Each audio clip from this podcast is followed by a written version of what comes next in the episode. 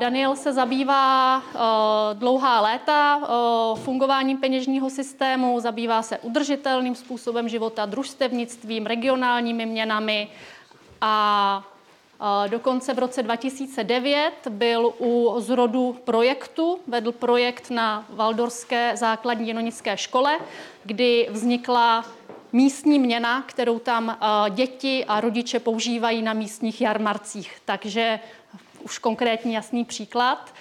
Takže já ti přenechávám těch 35 minut, pustím tady časovač a je to tvoje. Pardon. Děkuju, dobrý den, přátelé. Já bych chtěl moc poděkovat v úvodu Tomášovi, že tuhle celou akci, kterou já považuji za více než aktuální, zorganizoval a připravil, protože Tomáš má jednu takovou speciální schopnost, jak jsem mu ji napsal, a to je naslouchat tepu doby. A v době, kdy připravoval tady tu konferenci, tak netušil, že padne do doby, kdy se bude hovořit o pádu měn, kdy inflace bude stoupat závratnou měrou, kdy se bude zvyšovat úroková sazba a budou se dít další vlastně změny na těch finančních trzích. Tak za to moc děkuju, že tady můžu být, a za to, že Tomáš má úžasnou intuici. A já bych v úvodu ještě něco trošičku řekl k tomu peněžnímu systému, protože k tomu klasickému, ve kterém my se vlastně pohybujeme. Protože je součástí naší každodennosti a tu naší každodennost nějakým způsobem ovlivňuje a poměrně zásadním. Trošku to už vlastně z toho příspěvku Davida bylo slyšet. A tak já bych aspoň takové základní teze, které současně budou kopírovat i to, jak já jsem se vlastně tím tématem zabýval, tak bych s vámi rád sdílel. Tak první, na co bych se rád řečnicky zeptal, jak to vlastně začalo, ten náš peněžní systém, který my známe, do kterého jsme se narodili. Ty peníze jsou vlastně jeden z nejúžasnějších vynálezů lidstva. A ty papírové peníze tak jsou poměrně staré. Fungovaly třeba v 9. století v Číně, kde to byly vlastně takové poukázky na zlato a stříbro. Říkali jim létací peníze, protože byly lehké a dalo se s nimi vlastně mnohem lépe zacházet než s tím těžkým zlatem a stříbrem. Jenomže ve 13. století, tak když do Číny vtrhnul Džingischán, tak co udělal? Zmocnil se veškerého zlata a stříbra, lidem nechal jen ty papírky a samozřejmě přikázal, aby lidi ty papírky dál používali pod trestem smrti. No a to je model, který vlastně můžeme zjistit, že se nám v historii opakuje a vede až k tomu dnešku, když se podíváme třeba do Francie, do doby Velké francouzské revoluce, tak tam ten příběh máme opět. A opět vlastně za nepoužití těch papírků, tak tam byly tresty 3 000 franků a 6 let v okovech. Kdyby to někdo udělal opakovaně, tak 6 000 franků pokuta a 20 let v okovech. A v jednu dobu tam za to byl dokonce, za to nepoužití vnucené, tak tam byl trest smrti, který dokonce ve Francii má takový systém trošičku takovou tradici, že jo, protože kdo trochu znáte, co se stalo vlastně v pátek 13. října 1307, kdy začalo zatýkání templářů, tak templáři vlastně byli rytíři, kterým šlo o sociální inovace, o nový sociální řád, který uskutečňovali v Evropě. A používali k tomu zlato, někdo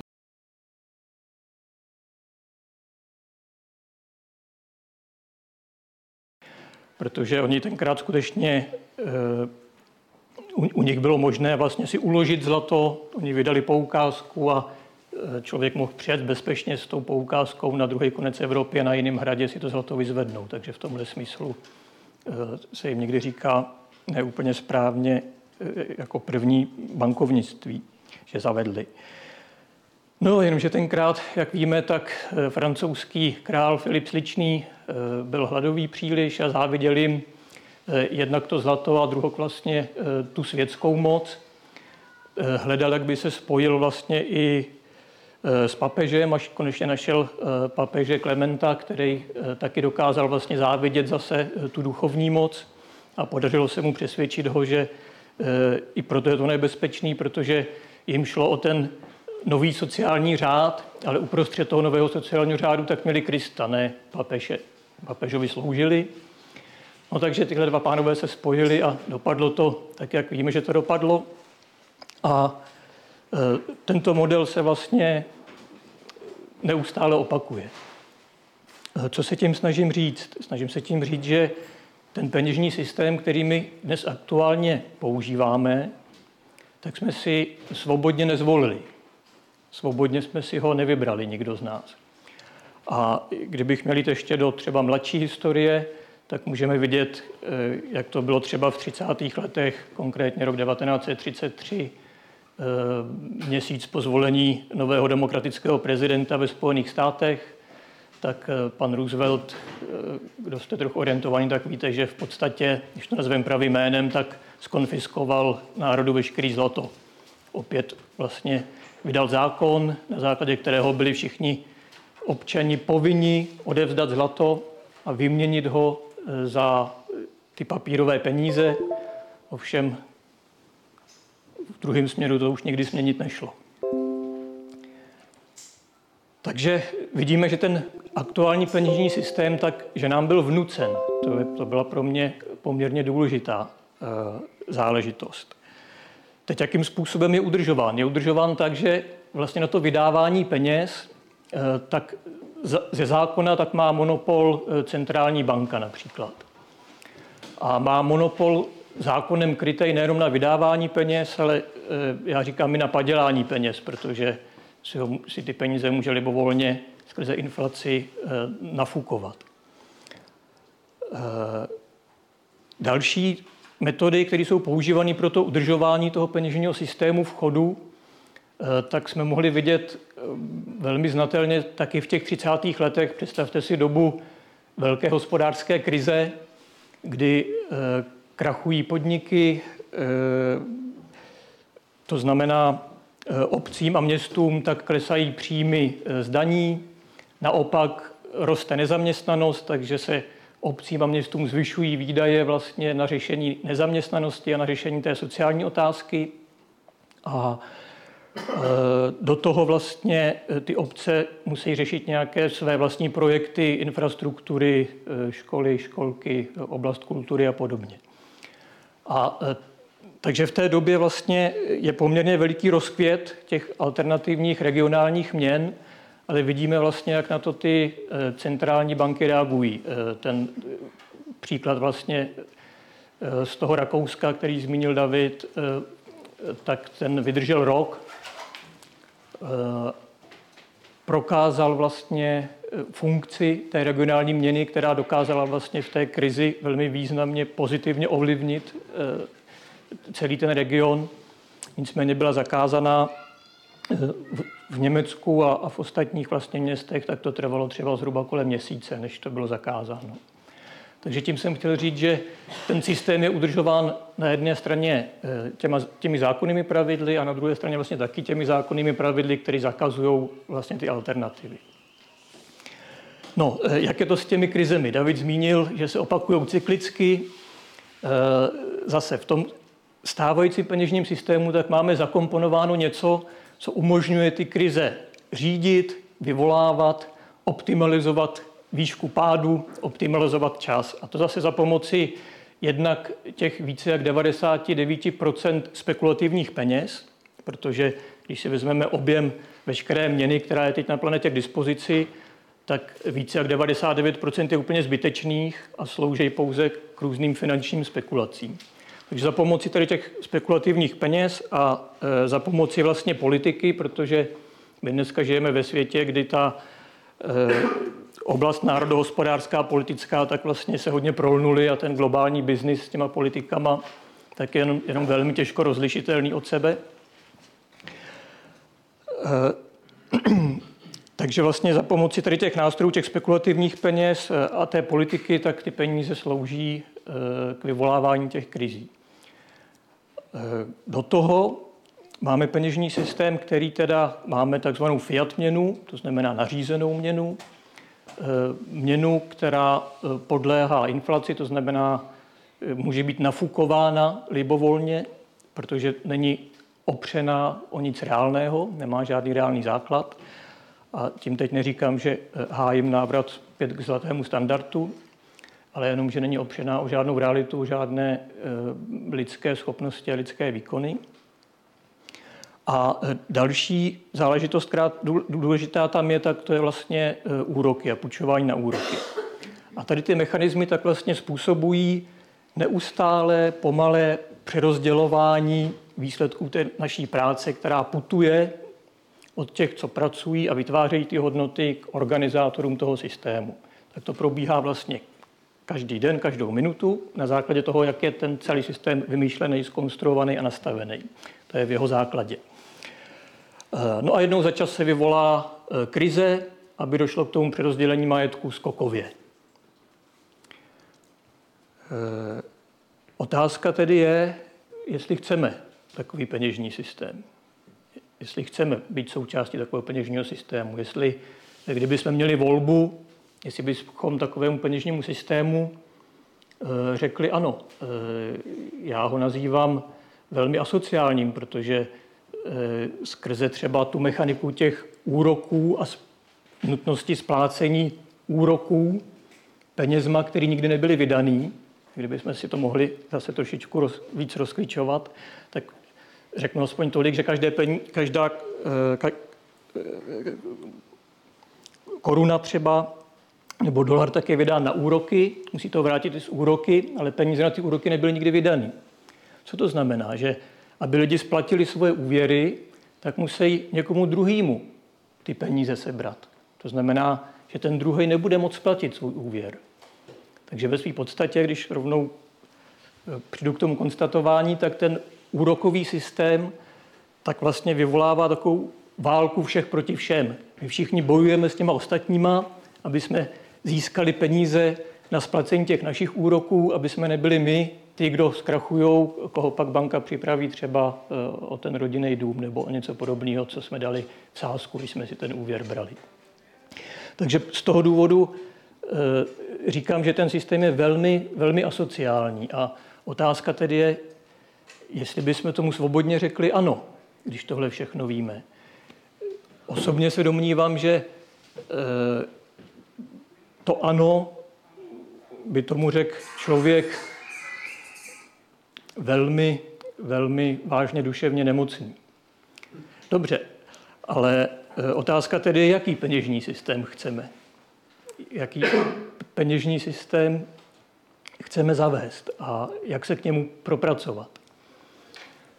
Můžeme se teď sesednout, udělat si pracovní skupinu, sebrat nápady a je to jedna z možných cest. Jsou tam dvě rizika, dvě nebezpečí. Jedno riziko je, že aniž bychom to spozorovali, tak pomaličku, polehoučku z těch původních ideálů vlastně vklouzneme do toho, co známe teď. Jednak na základě toho, že tam jsou nějaké staré myšlenkové formy, které přejímáme, aniž bychom o nich věděli, anebo protože nerozlišíme ty malinké vyhybky, kde došlo vlastně k odklonění té naší původní idei. Druhá varianta, která hrozí, tak je ta, že to skončí v oblasti snů, iluzí a takového snového blouznění, jak bychom to chtěli mít krásné, sociální, ekologické, udržitelné, ale vlastně nedokážeme to na té zemi realizovat. A já z mého poznání, tak já jsem zjistil a vlastně přišel jsem na to, že to, jaký peněžní systém my vyprojektujeme, jak ho navrhneme, takže záleží na tom, jaký obraz člověka a lidské bytosti my neseme v sobě. Pro jaký ideál člověka to vlastně vymýšlíme. A tady už začíná být zřejmé a třeba z toho stávajícího peněžního systému i čitelné, jaký ideál člověka nese ve své duši třeba takový bankéř. Jak vypadá ideál člověka, který nese ve své duši politik? Jak vypadá ideál člověka, který nese ve své duši takový biznismen, třeba Bill Gates? jak vypadá ideál lidství a ideál člověka, tak jak ho prezentují třeba transhumanisté a Světové ekonomické fórum v čele s Klausem Schwabem. Jsou to všechno možnosti, samozřejmě. Můžeme mít takové idei. Já osobně bych hledal jinde. Já osobně, když se ptám a kladu si tu otázku, kde začít, tak mě to přivedlo vlastně k tématu sebepoznání. O člověče poznej sebe sama. Byl to údajně nápis na chrámu v Delfách. Údajně tradice říká, že tam byl také nápis ničeho příliš, což vlastně k tomu peněžnímu systému je také moc zajímavé. Ale ty Řekové ještě měli jiný pohled na člověka, než my dneska ve všeobecnosti máme. Starý Řek ještě viděl člověka minimálně. A to já říkám, že je to to minimum, u kterého můžeme začít. Proto se vlastně obracím na to Řecko. A to minimum je, že ten člověk je tříčlennou bytostí, trojčlennou. Sestávající z těla, duše a ducha. A když začneme skrze sebepoznání tvořit si nějakou vizi nějakého ideálního člověka, tak ještě pak je dobré se zabývat tím, jak ten náš ideální člověk, jak ta naše idea člověka, ke které bychom třeba sami rádi spěli, tak jak je vlastně zasazená do toho kontextu té každodennosti, jak je zasazená do celého toho sociálního systému. A tam taky najdeme nějakou trojčlennost. Tak jak už zmínil David, taky zjistíme, že ať chceme nebo nechceme, tak jsme zasazeni do třech oblastí. Do té oblasti hospodářské, kde to všechno vzniká, kde ty peníze, kde ten kapitál se vytváří. Ale také nějakým způsobem stojíme v té oblasti politicko-právní. A také stojíme v té oblasti kulturní. A když se budeme snažit vyvinout ideu člověka vlastně z té oblasti hospodářské, tak nám nemůže být ani nic jiného, než že člověk je tam kolečkem v jakémsi velikém stroji na výrobu a produkci. Takže pro mě je to aspoň začít u té řecké trojčlennosti.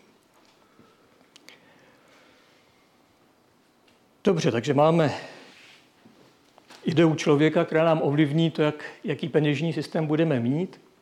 Víme, že se musíme zabývat tím, jak ten člověk je zasazen vlastně do těch všech oblastí lidské činnosti. Můžeme si představit člověka, který, když ráno vstane, tak si stoupne do toho zlatého paprsku, který ho spojí se zlatým středem vesmíru a zlatým srdcem země. To je pro něj nejvyšší autorita a nejvyšší zdroj i morálních intuicí. V té horizontále tak bude spojen zlatou nití od srdce k srdci s tou velkou sociální sítí, kterou může tvořit, a takhle může vykročit do života. A to bych chtěl dát jako takový základ k příběhům, který chci teď vyprávět, a můj záměr je dodat vám trošičku odvahy a sil k tvoření ve vašich aktivitách. A ten první příběh tak se začal odehrávat v září roku 2002 v Prínu na již zmíněné waldorfské škole, kde skupina 6 žáků 10. třídy, waldorfská škola je koncipovaná jako 13letá, takže 6 žáků 10. třídy se svým učitelem národohospodářství, tak se zabývali tedy tím tématem a ty studenti řekli, no, dospělí o tom furt jenom kecají, my to uděláme. Takže začalo to 6 studentů, můžeme říct dětí v podstatě, nebo mladých, dospívajících lidí, s jedním učitelem. Hned na konci ledna příštího roku, to znamená 2003, tak byla vydaná první emise Chiemgaurů. Byla vydaná vlastně v objemu 2000 Chiemgaurů. Jak jste viděli z té prezentace Davida, tak to Chiemgaur je zakotvený 1:1 k euru, takže si představme 2000 euro. Ty peníze ty Chiemgaury byly vytištěny na běžný kancelářský tiskárně. Zabezpečený proti zneužití byly tím, že se ručně podepisovali. Mimochodem za celou dobu neměli žádný problém s nějakým zneužitím těch peněz nebo s nějakým paděláním, byť později tam těch ochranných prvků přibývalo více a více. A takže děti, učitel, tiskárna. Ty peníze byly navíc vzhledově atraktivní, protože to městečko se jmenuje Prien am Chiemsee, to znamená on je u jezera, tak na té první emisi tak byly kachničky, které žijou na tom jezeru, takže to bylo taky sběratelsky velmi atraktivní. A jak už jsme slyšeli, když si někdo vymění za eura ty Chiemgauery a nechá si je potom, tak vlastně 100% toho té hodnoty tak daruje do té kulturní oblasti. To se vlastně rovnou převádí na dar. Takže jsme v roce 2003, kdy se to tam rozbíhá s těmi prvními 2000 a v jistém smyslu ti mladí lidé tak učí podnikat místní podnikatele. Protože tam dochází samozřejmě k zajímavým situacím.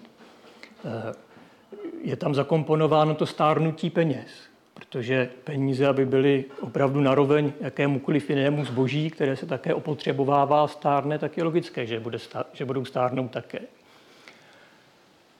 Ale nejsme na to úplně mentálně zvyklí, nejsme na to úplně mentálně naladěni. Takže se tam stalo, že jeden z obchodníků, byl to provozovatel místního kina, který se do toho zapojil, tak tam poslední březnový den přišlo spoustu žáků a chtěli si koupit vstupenky do toho kina.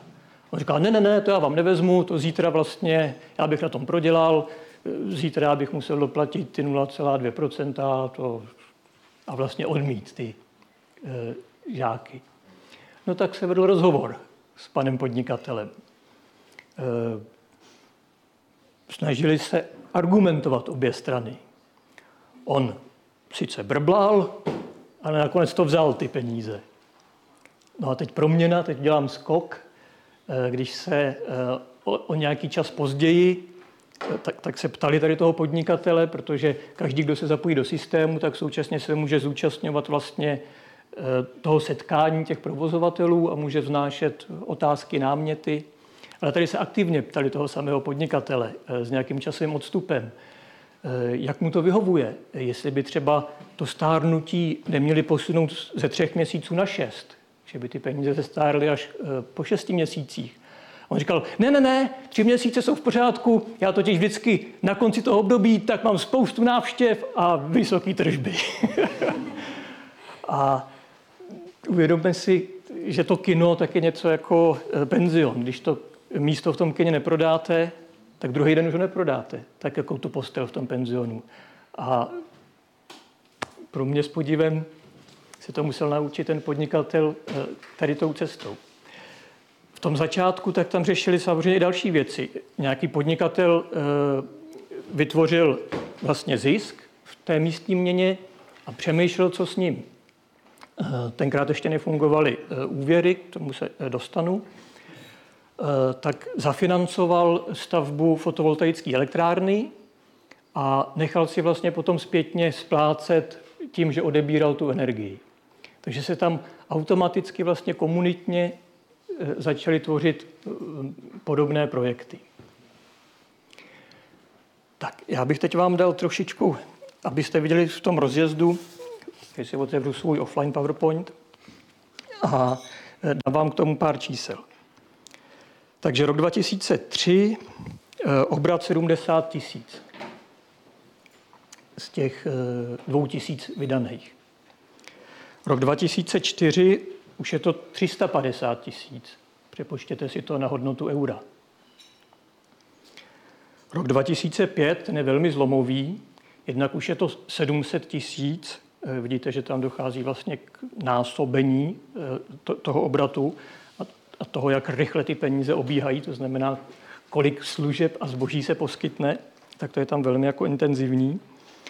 A už je tam v tu dobu asi kolem těch 1000 členů, 300 obchodníků a asi 700 uživatelů toho systému.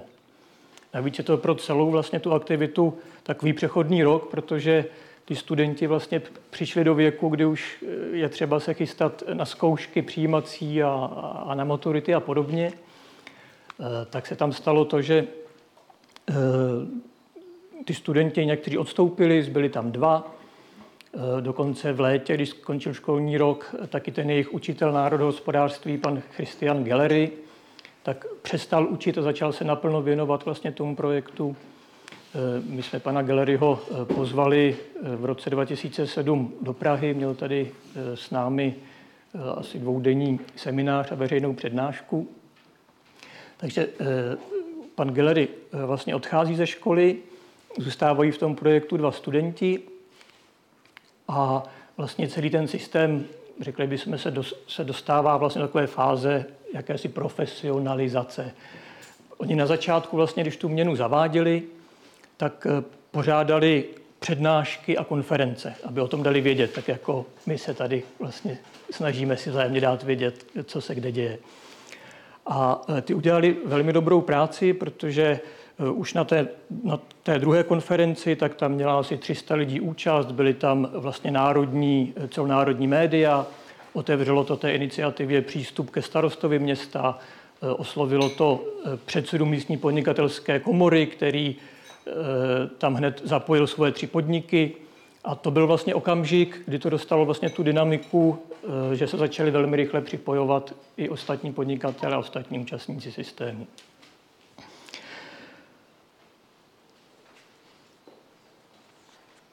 Tak, ještě bych možná mohl zmínit pro vás na ten první větší kongres, tak jeden z řečníků, tak tam byla pozvána Margrit Kennedy, což je v podstatě architektka, která se zabývala ekologickou architekturou a v rámci té své profese v podstatě došla také k tomu, že je třeba něco změnit v peněžním systému, aby vlastně ta její profese mohla fungovat, aby byla přijímána. A ona napsala takový útlý spisek, na který bych vás rád upozornil. Jmenuje se to Peníze bez inflace a úroků. Je to na internetu, je to ve slovenském překladu, takže když si ve slovenštině zadáte Margit Kennedy, Peníze bez inflace a úroků, když jsem to řekl dobře, inflace a úroků, tak nějak by to mohlo být slovenský. Inflace a úroků. Tak určitě doporučuji. No, další zlom 2006, velký kongres ve Výmaru a pan Gelleri je vlastně zvolený prvním předsedou toho sdružení a dějou se tam 2 velké zlomové věci. Jednak vlastně z jeho iniciativy se zakládá Evropské sdružení regionálních měn, to znamená, nejde to už jenom za hranice toho Prínu, ale stává se z toho něco vlastně evropského a současně se zavádí i elektronická podoba toho Chiemgaueru, která sebou přináší spoustu toho, co i David zmínil, je to vlastně zjednodušení celého toho procesu a i snížení nákladů, kde tady vlastně v tomhle okamžiku, dle mého názoru, ta elektronická forma má svůj smysl a má svoje místo.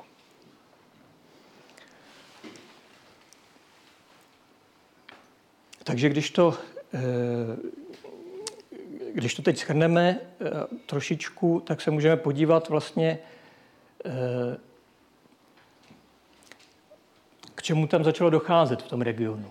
Lidé se začali poznávat vzájemně, začali mít o sebe zájem, začali mít zájem o darování, protože v tom peněžním systému je zakomponováno vlastně ten princip darování do té kulturní oblasti. Třeba jenom rodiče dětí z té valdorské školy tak si ročně vymění za 100 000 euro, z toho jdou hned 3% tomu, komu si zvolíte. Každý, kdo vlastně se zapojí do systému, tak dostane vlastní kartičku a sám si určí, komu ty 3% půjdou. To si určuje ten, kdo vlastně dělá tu první směnu.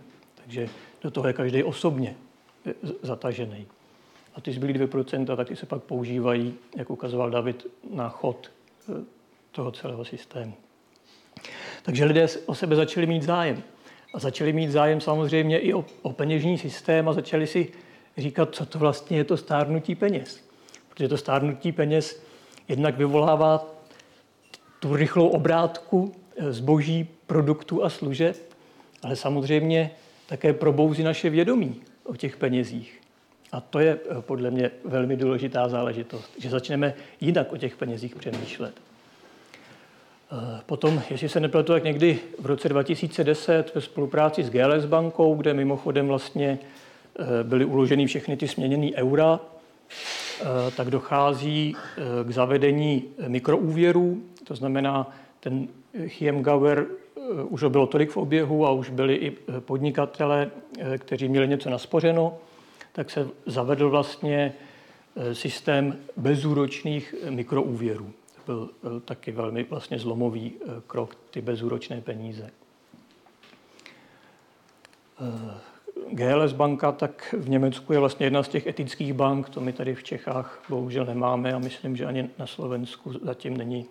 Byť byly nějaké jednání, byli pozvaní i do Brna zástupci vlastně většiny etických bank ze světa díky iniciativě Nadě Johannisový, tak v podstatě tam slíbili, že nám rádi s tím pomůžou, rádi poradí, ale žádná z nich tady pobočku vlastně otvírat nechtěla, protože nezná ty naše podmínky.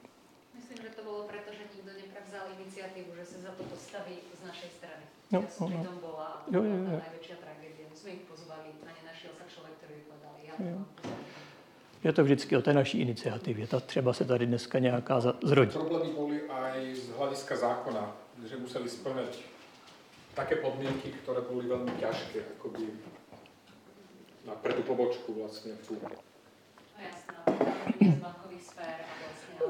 Je to velká věc. Jenom jsem to chtěl zmínit, že existuje také něco jako etické bankovnictví, to je bohužel teď nad možnosti tady té mojí přednášky, ale že ty peníze vlastně, ty eura jsou uloženy v té etické bance a to je taky používá nějakým etickým způsobem. Takže přestože došlo jakoby zdvojnásobení množství té měny, tak obě, jak ty eura v té GLS bance, tak vlastně ty Chiemgauery tak fungovaly vlastně etickým způsobem a fungujou. Tak když koukám na čas, tak už to budu muset pomalu opustit. Moc rád s Davidem případně doplním v tom panelu nějaké podrobnosti k tomu principu a k těm detailům toho, jak třeba ten Chiemgauer funguje. A v těch posledních minutách tak bych vás chtěl ještě seznámit s těmi slíbenými jarmarčními penězi, protože to je taky něco, do čeho se dá vstoupit téměř bezbariérově, bych řekl. Tady ten projekt vznikl v roce 2009 pro změnu ve Waldorfské škole v Praze v Jinonicích z iniciativy rodičů. A já jsem byl osloven, jestli bych se stal metodikem toho projektu, jestli bych tam pomohl zavést ty jarmareční peníze.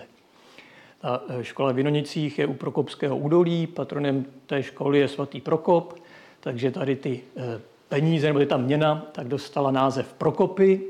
Jednou jednotkou je jeden Prokop. A jak víte, svatý Prokop tak dokázal skrotit čerta, dokonce ho dokázal přinutit, aby ze sebe udělal kruh a oral s ním. A měl jsem tam i při tom zavádění takový zajímavý rozhovory s těma obchodníkama, protože vždycky je to hodně o těch předsudkách, tak jedna ta obchodnice, která tam každý rok prodávala, a bylo to poprvé, co se zaváděla tady ty jarmareční peníze, tak říkala, peníze jsou zlo! A my je skrotíme tím, že je nebudeme používat. No tak bylo téma k rozhovoru, že jo. Ale to jsou představy vlastně, které nějak v hlavách lidí fungují a je třeba vlastně o nich hovořit a je třeba to nějak překonávat. No takže já jsem se dal do práce, připravil jsem nějaký základní koncept, museli jsme se zamýšlet taky nad tím, kolik vlastně vydat, jakou nominální hodnotu, aby to stačilo, aby v průběhu toho jarmarku se to nezadrhlo. Jak zorganizovat vlastně ty směnárny, jak zorganizovat informovanost, tak do toho zatáhnout žáky. Tak to byla moc hezká tvůrčí práce. Potom jsme vlastně to přednesli na spolku rodičů, který je organizátorem těch jarmarků. Potom jsme to přednesli v té třídě, která to organizovala a těm studentům. A začalo se. A já bych vám ukázal něco z toho, co tam vzniklo. Takže první jarmareční peníze tak vypadaly takto. Dřevěné kolečko, 2 drážky, to je 100 Prokopů. a tady 10 prokopů. Kolečko, také 2 drážky. Šlo nám o to ukázat, že to, čím se platí, že je vlastně dohoda. Že to může být cokoliv, na čem se dohodneme a že na tom dokonce nemusí být ani žádné číslo napsáno. Že i to číslo, i ta hodnota, že je taky dohoda. Tady to je takový zmetek, možná bude mít jednou o to větší sběratelskou hodnotu. Nenašel jsem doma z té doby kulatější. Ochránili jsme to před paděláním do dalšího roku. Pozor, změna. Obarvilo se to na červeno. Hodnota zůstala. Název zůstal, jenom se změnila barva. To tady pak budu mít, kdybyste se chtěli prohlídnout, tak můžete. A inovovali jsme, protože celý systém se vyvíjí. Přidali jsme 5 prokopů, vidíte, červený knoflík. Sehnali jsme tenkrát od výrobce řadu, která už nebyla ve výrobě ani v prodeji, tak z toho jsme měli velkou radost, to byla ta ochrana proti padělání. Koupili jsme červený knoflík a ten dostal hodnotu 5, takže už jsme měli 3 nominální hodnoty. Systém se nadále vyvíjel a nadále profesionalizoval. Přidali se další rodiče, přidali se žáci a ty udělali mezi sebou soutěž a navrhli, jak by mohly vypadat nové už ražené peníze. A ty vypadají takto, zase budou k nahlédnutí i s těmi obrázky. Takže takhle je 100 prokopů, už ražená mince. Takhle je druhá. A takhle třetí. Tak a teď pár slovy se jenom ještě zmíním k tomu, jak ty remerční peníze fungují. Fungují tak, že tamto stárnutí je definováno na 10%, a je, těch 10% je strženo na konci jarmarku při zpětné výměně těch peněz. To znamená, a 100% z těch 10% tak jde vlastně spolku rodičů a ta daná třída tak si určuje nějaký sociální projekt, na který část toho výtěžku daruje. Je to vlastně na těch jarmarcích velmi zajímavé, protože ty prodejci neplatí nic za pronájem stolku. Možná víte, jak vysoké ceny na veletrzích, tak jak vlastně zničili ty veletrhy, protože ty zajímaví malí drobní výrobci, kteří by oživili ty veletrhy, tak vlastně neměli na to si tam pronajmout ta drahá místa. Takže je tam vlastně nulový práh vlastně pro ty obchodníky, kromě toho, že si organizátoři hlídají, co prodávají, jestli je to jejich zboží, jestli znají původ toho zboží a podobně. V průběhu vlastně tak ty prokopy můžou oběhnout mnohokrát. To znamená, ten obchodník může prodat všechno svoje zboží, utrží spoustu prokopů, ale může jít k druhému obchodníkovi a nakoupit si tam zboží. To znamená, že na konci žádné peníze nevyměňuje. Jo, ty prokopy opravdu několikrát vlastně obíhají a je tam taky varianta, kdy se nadar mění 100% hodnoty toho prokopu. To jsou prokopy utracený vlastně za občerstvení, kde zase na dobrovolnické bázi tak rodiče organizují občerstvení a 100% toho, co se udrží vlastně za to občerstvení, tak se převádí na ty dary. Tak aspoň v čase, který jsem trošičku přetáhl, omlouvám se, tak něco maličko k těm prokopům a bude-li zájem, tak moc rád v tom panelu doplním to, co se nestihlo. Děkuji vám za pozornost.